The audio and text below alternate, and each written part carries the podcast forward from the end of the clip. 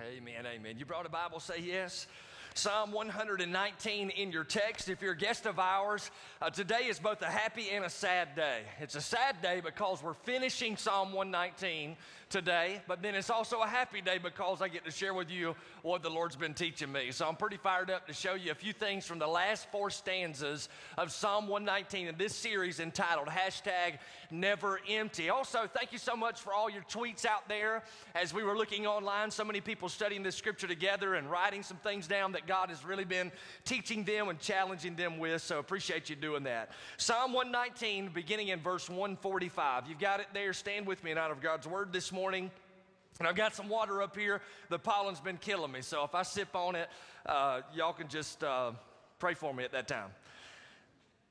119, so it won't be awkward silence. You know what I mean? Is what I'm getting at. Here we go. Verse 145. The Bible says, I cry with all my heart, answer me, O Lord. I will observe your statutes. I cried to you, save me, and I shall keep your testimonies.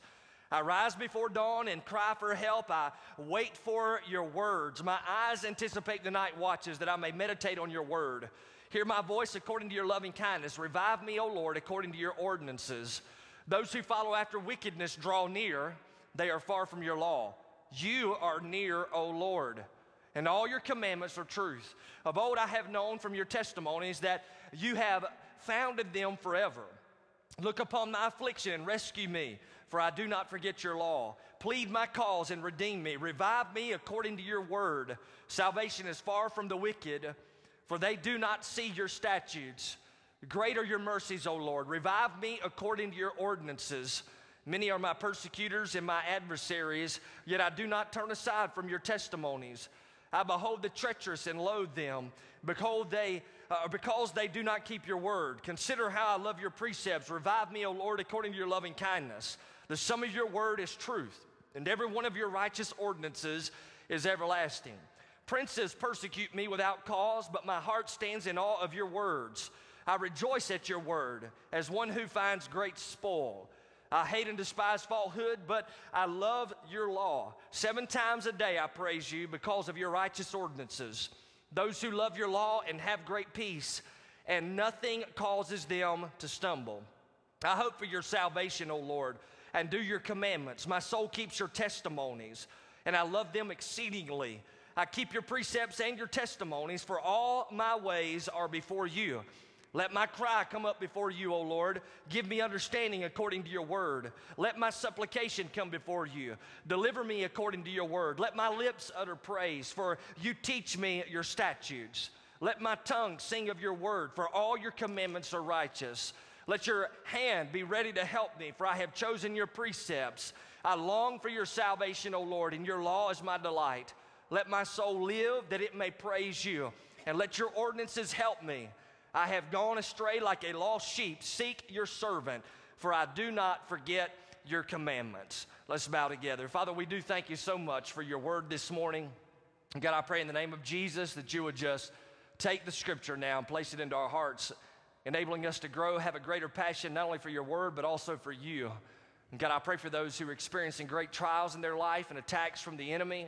Lord, I ask that you would use this word today to really encourage their hearts. And God, as we look at Psalm 119, Lord, help us at the same time to run all the way to the cross. Help us to see, in light of the cross, how we can pray even greater prayers than the psalmist. And God, we thank you so much for your Son, Jesus Christ, bringing us into your presence. And God, right now, we thank you that you're here. Fill me with your Holy Spirit. Give me the spiritual stamina to accomplish the task ahead. And it's in Jesus Christ's name that we pray. And everybody said, Amen. You guys be seated. Well, they said things about him that were absolutely untrue. Uh, like a screech owl, they scoffed at his devotion to God without any mercy. Like a band of wild dogs, they would surround him with a ravenous desire to actually destroy him and to consume his testimony. Such was the affliction of the psalmist of Psalm 119. And as we've gone through this longest chapter of the Bible, we have had the opportunity to not only see how Psalm 119 elevates the Word of God and challenges you and I to increase our devotion to the Scripture, but we've also noted together that this individual psalmist has a passionate prayer life. In fact, it's amazing whenever you study the Bible, uh, you not only want to listen to what it says to those to whom it is being written, but you also want to place yourself in the sandals of the one who is actually writing the text. And so, as we look at the psalmist's life, it's given me an opportunity to get to know him on a much grander scale. And I've been encouraged by his life. He not only has this devotion to God's word on one hand, but he also has this desperation for God on the other. It's almost like his life is in a train on parallel tracks. One of the tracks is prayer, the other is devotion to the word of God. See, you and I, as followers of Jesus, need be just like the psalmist. We should be walking our life with one foot in the Word of God and one knee always bowed in prayer. And as we are devoted to God in His Word, we will find that our prayers are increasing ever more and ever more. As we get into the Word of God, we are more passionate about God, but we're not only passionate about Him, we actually want to talk to Him. And that's what the psalmist did.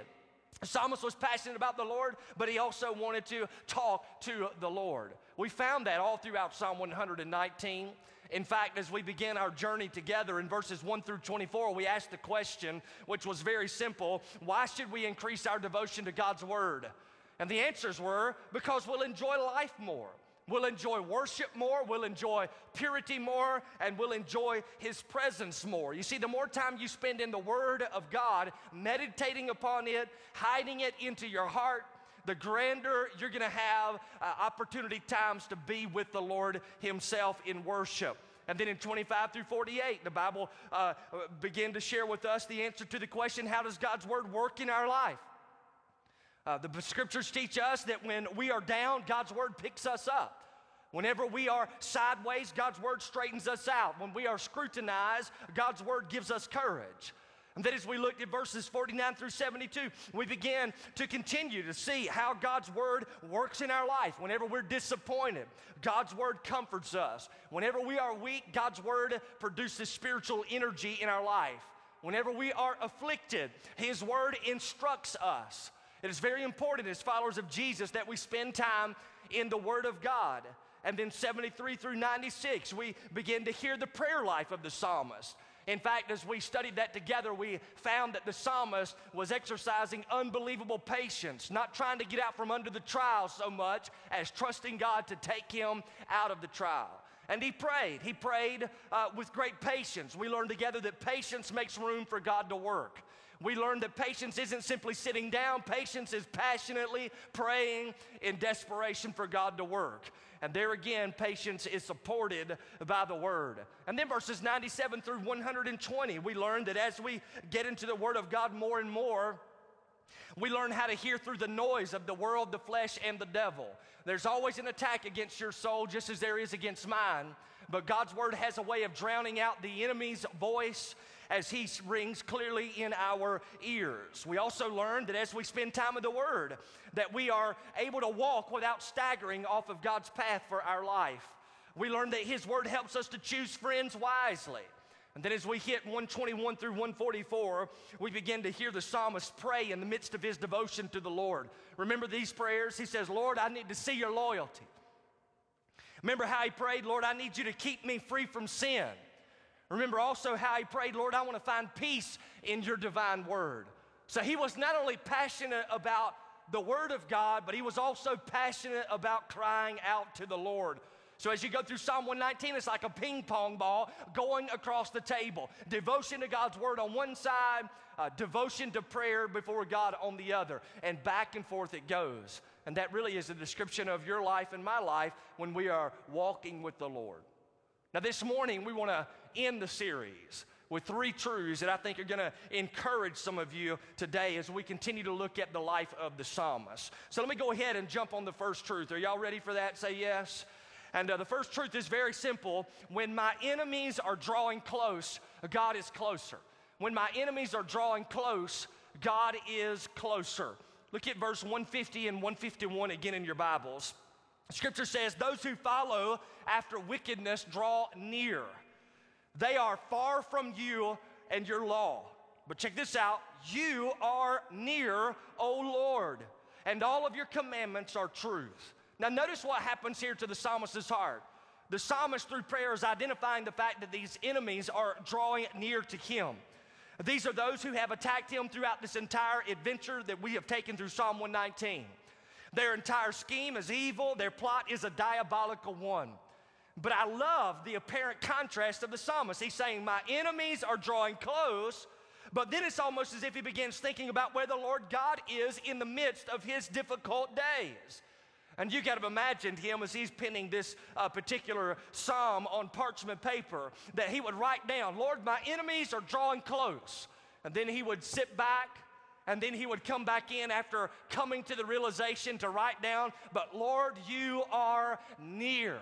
He's giving a contrast. They're drawing close, but God, you are near to me.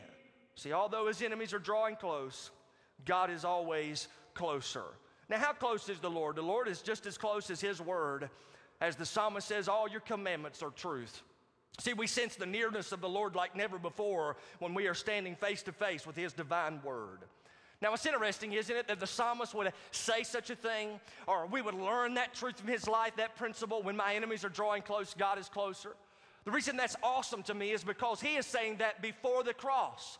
But you and I are living on the other side of the cross. So if he can say it, think about this morning how much more you can make the statement when my enemies are drawing close, God is closer. See, Jesus came, the Bible says, when he was born of a virgin here over 2,000 years ago and placed his foot upon this particular earth, which he himself created. The Bible says that he is Emmanuel, God with us. Who is Jesus? He is God with us. The Bible says that Jesus became flesh and dwelt among us as the Word. You find that in John chapter 1. In the same sense that the presence of God dwelt in the Old Testament tabernacle, the Bible teaches us that the Lord Jesus Christ has the presence of God dwelling in his body while he's here. You can't get much nearer to God than standing face to face with the Lord Jesus Christ. And then you consider Jesus, not only through his earthly ministry, displaying the glory of God to the earth, but he also went all the way to the Lord's table, what we call communion or the Lord's Supper. Jesus there with his disciples sitting around it, not sitting as you and I sit at a table, but actually uh, laying on the side, reclining. Uh, they typically would lay on their side, one hand behind their ear, the other hand used to reach out to actually grab the food from the table. Jesus Christ, the Bible says, in that particular intimate setting, would actually reach out and grab the bread, and he would take it and break it and pass it around to all those who were there as his disciples and say, Take and eat this. This is my body broken for you. Think about the nearness of that imagery. How close the Lord God is to those who have received him by faith. They took of the bread. Then the Bible says that he took the wine. He passed it around to all of the disciples. He said, Take and drink. This is my blood poured out for you. Then he makes the statement, This is a symbol of the new covenant which I make with you. This new covenant was a covenant of nearness. This new covenant was a covenant where the Lord God Himself, through the Lord Jesus Christ, would actually implant His own presence in those of us who believe. How much more near are we who know Christ today than even the psalmist was as the Holy Spirit now takes up presence in our life? See, we have the nearness of God. Even when our enemies are drawing near, God is nearer. But you know, one of the greatest enemies that you and I face here upon this earth is the enemy of death, is it not? In fact, as we study Scripture, we find that the wages of sin is death, right? So all of us deserve to die for our sin, but what is awesome is that Jesus Christ came to actually defeat that one enemy for us. Jesus came to the earth, he gave the bread and the wine, then he went to the cross, and there on the cross, he died the death that you and I deserve. And you think about Paul the Apostle as he sat down with praise in his heart, writing these words Oh, death, where is your victory? Oh, death, where is your sting? The sting of death is sin, the power of sin is the law, but thanks be to God who gives us the victory through our Lord Jesus Christ. See, even the old saint, who is standing at the doorway of death can experience an insurmountable peace in his or her heart because death has been defeated on his or her behalf. Death has been swallowed up through the resurrection of the Lord Jesus Christ. We no longer need fear death, our great enemy. But even as it draws near, God is nearer. Donald Grey Barnhouse was a famous Bible preacher in the 1950s. He lost his wife to cancer. She was in her 30s when this occurred. And on the way to his funeral, the oldest daughter asked him, uh, Dad, if Jesus died for our sins, why do we still die? And it was at that moment that a large truck roared past them, and Barnhouse turned to his daughter and asked, Tell me, sweetheart, would you rather be run over by that truck or by its shadow? And she replied, Well, by the shadow. The shadow cannot hurt you. Barnhouse nodded and said, Did you know that the truck of death ran over the Lord Jesus Christ in order that its shadow might run over us? Your mother's not been overrun by death. She's only been run over by the shadow of death, and a shadow is nothing to fear. Yea, though I walk through the valley of the shadow of death, I will fear no evil before because your presence is with me. Listen, when your enemies are drawing nearer, when they are drawing close, God is closer. So whether it is afflictions that are coming at you, whether it is trials that are hitting your life, or even a satanic attack, when you feel like the enemies are drawing in so close to you, take rest in the fact that God is closer than ever before. He's there with you through every trial. Second truth, when my enemies are shouting loud, God is louder. When my enemies are shouting loud, God is louder. Listen to the prayer of the psalmist in verse 153 of your Bible. He says, Look upon my affliction and rescue me, for I do not forget your law. Plead my cause and redeem me. Revive me according to your word. See, the threats and intimidation grew by the minute. Their lies uh, sprouted wings, as if it were, flying around his head at all moments. And in the midst of these heavy accusations, he cries out to God, saying, Plead my cause, redeem me. He's literally saying, God, argue for me. God, set these accusations straight. Silence these slanderous remarks with the truth. They are loud, but your voice is louder. They have their little words that will dissipate like dew from early morning, but your word will never cease. Now, I look at the psalmist here in my Bible as I'm reading this, and I know that I'm trying to run straight to the cross on these particular uh, truths, and I'm overwhelmed. I'm overwhelmed. If he could say this pre the cross, how much more can we say it post the cross? And in order for you to grab hold of this, you've got to go with me for just a moment into the courtrooms of heaven. there in the courtrooms, it's an amazing a picture. The Bible teaches us that we have a phenomenal enemy in the devil. So death is not only an enemy of ours, but also the devil is. The devil is a fallen angel who, at one point in time, tried to masquerade himself as a Lord and gain worship and glory, whereby he was cast out of heaven to this earth. All of those who followed him as well were one third of the angels who have become demonic beings. And these angels, uh, believe it or not, are not only attacking us, but the Bible says that the devil is the great accuser. He is the father of all lies. And if you go into that courtroom of heaven this morning, you may see him there as he takes the stand to argue against your life and against my life. He would begin somewhat silent with his voice indeed dark and then, with every single sin and accusation that he hurls against your soul and mind, it would seem that his confidence would actually grow greater. So there he is with his chest barreled out, his eyes almost flamed with fire, a warty tongue pointed directly at your chest as he opens his voice and begins to accuse you before the great judge in heaven who is God the Father. And he claims the sins against your life. Look at her. She is envious and idolatrous. Look at her that adulterous woman. Look at him who cannot control his mind.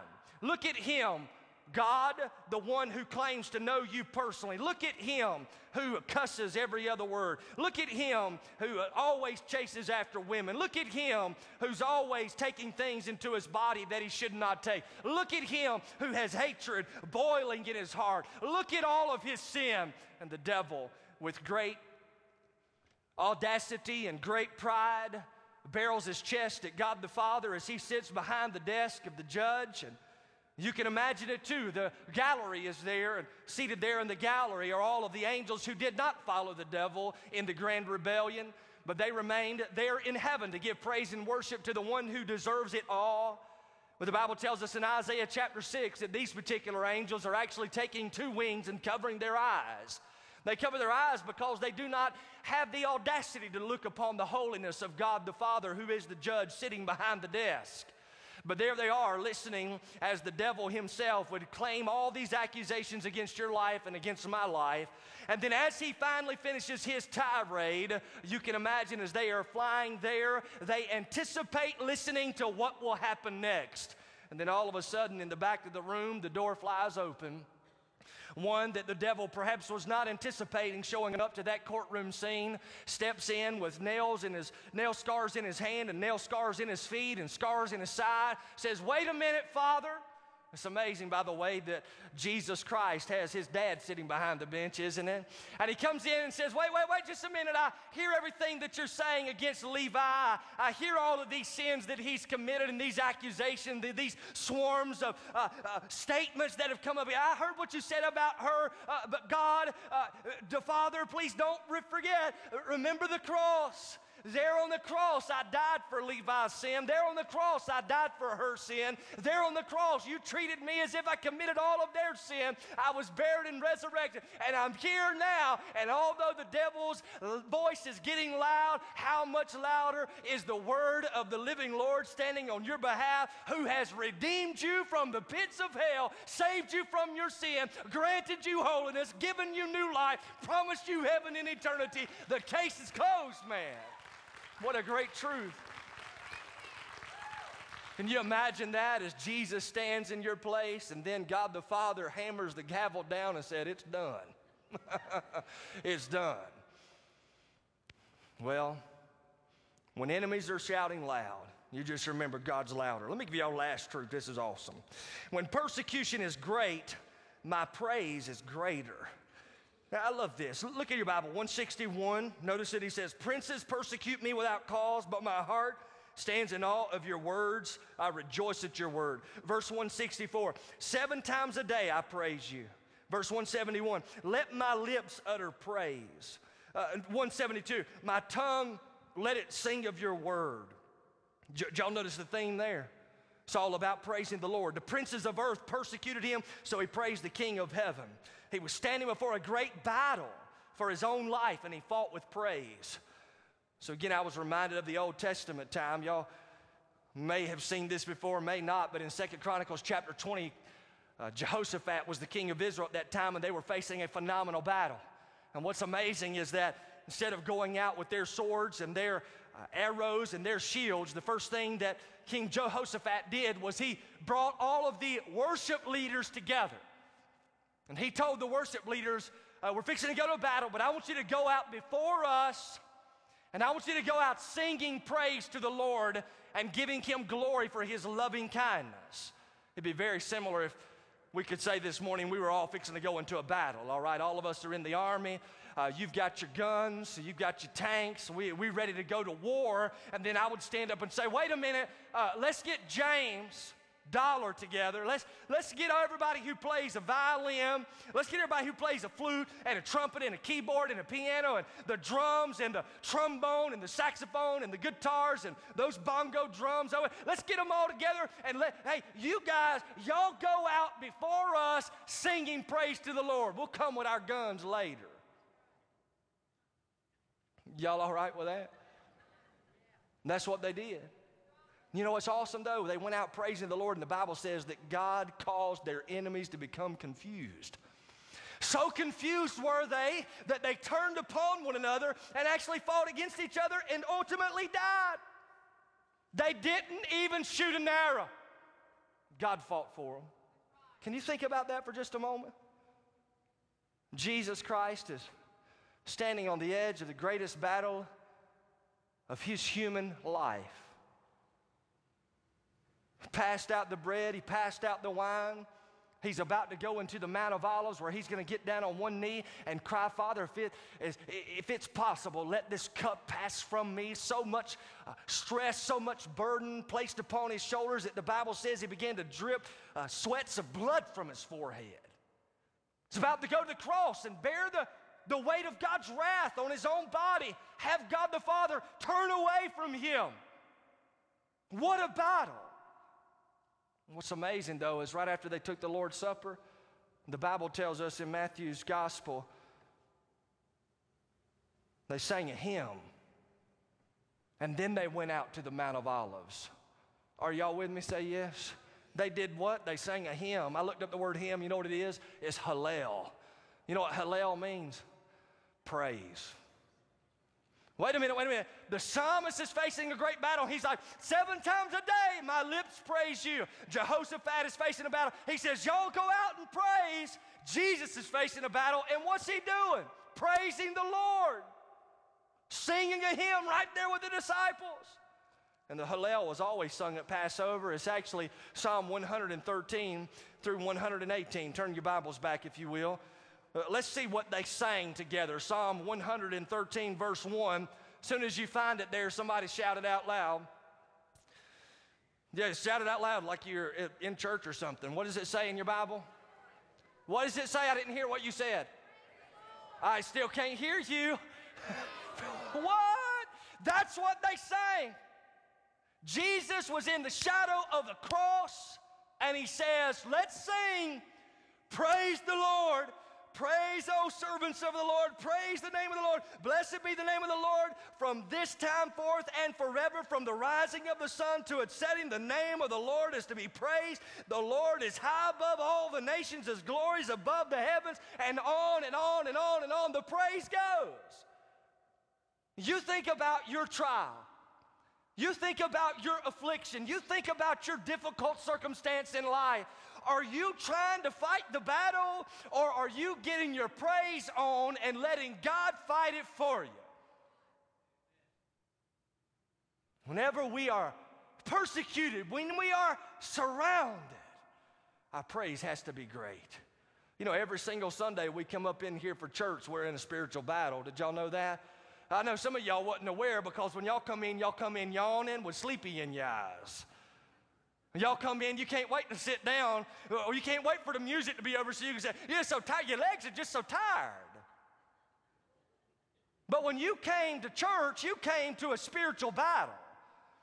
And when we gather together to praise the Lord, we are singing in such a fashion that He might fight on our behalf. And as you sing, and as I sing to the Lord, praises unto him who is worthy of all praise, can't you see the enemies all confused? As the devils begin to look at each other and say, I don't know what we're going to do about that place down there at Concord. As sin begins to dissipate in your life, which has had a grip on you, it's all of a sudden losing its power. What is happening in this place? Praise is. And when we praise the Lord, God works and He fights. And there's no greater fighter than God. So we ought to praise Him when we get together.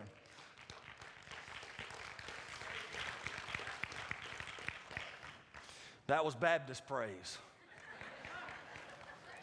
That was like, oh, yes, Lord, God bless you. Y'all know what's amazing is uh, one day, we're, if you're saved, if you know Christ, you're going to enter into heaven and this right here stuff ain't gonna do. You know what I mean? You ain't gonna be like, hey, praise the Lord, that's right. That's a good sermon, preacher. You know what the Bible says? I ain't gonna do it because it'd be crazy, but the Bible says you're gonna leap, you're gonna leap like an animal. Uh, you know, you know, you ever seen one of them deer just jump over a fence? That's what you're gonna look like. You're gonna be so fired up when you see Jesus, all this stuff right here. Praise the Lord. I know some of y'all thinking like, I think the preacher wants us to run around and jump over the chairs. I don't know what he... No, man, I just want y'all to look at Jesus and be impressed. Be amazed. Isn't that wild that they sang before he went to bed? I never saw that before. I got so fired up about that when I was studying. I leapt. Y'all didn't see it. But I left. I thought if those Baptist people could see me now, I would be in trouble. Hey, hey, there's uh, and you know, I'm I'm not advocating y'all like crazy, but but but it's all right to worship Jesus. That it's like I, I don't. We're not gonna get on to if you worship the Lord too much.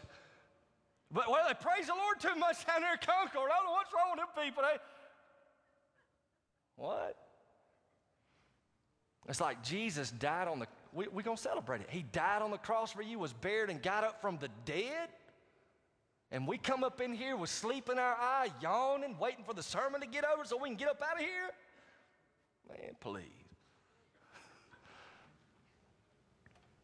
hey, it'd be something if you came back right now, wouldn't it? Y'all down with that? I mean, now that I've been getting all about it, you know, be like all of us just start leaping around. You know what I'm saying? you was right, preacher. You go up like you look like Jordan. You know what I'm saying? Like, tongue out and everything.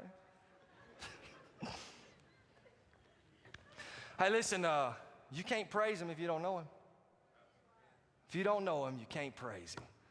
But God created you to know him. You got this eternal void in you. You can't fill up with temporary stuff. The eternal void is placed there by an eternal God, and the eternal God wants to fill it this morning. And how did he do it? He did it through what we're talking about. He came, his body was broken for your sin, his blood was poured out for your sin. And if you will turn from your sin and place your trust in Jesus, God will grant you, cause you, uh, literally declare you to be holy. What an awesome truth. Uh, John said all this, by the way. I didn't even read that text, but it is awesome. If any one of you sins, we have an advocate with the Father, Jesus Christ the righteous. Uh, the devil has been defeated, Paul says, Colossians, defeated by the cross. Although we describe him in 1 Peter as a roaring lion, he got his teeth knocked out when Jesus died on the tree. Isn't this true? Wow, what a truth that is.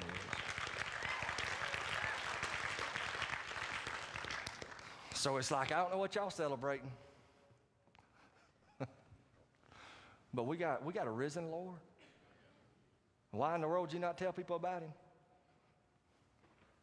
Y'all all right? Can I tell one more thing? I promise we're going to do the Lord's Supper. Y'all pray. I had the opportunity again to share Jesus this past week.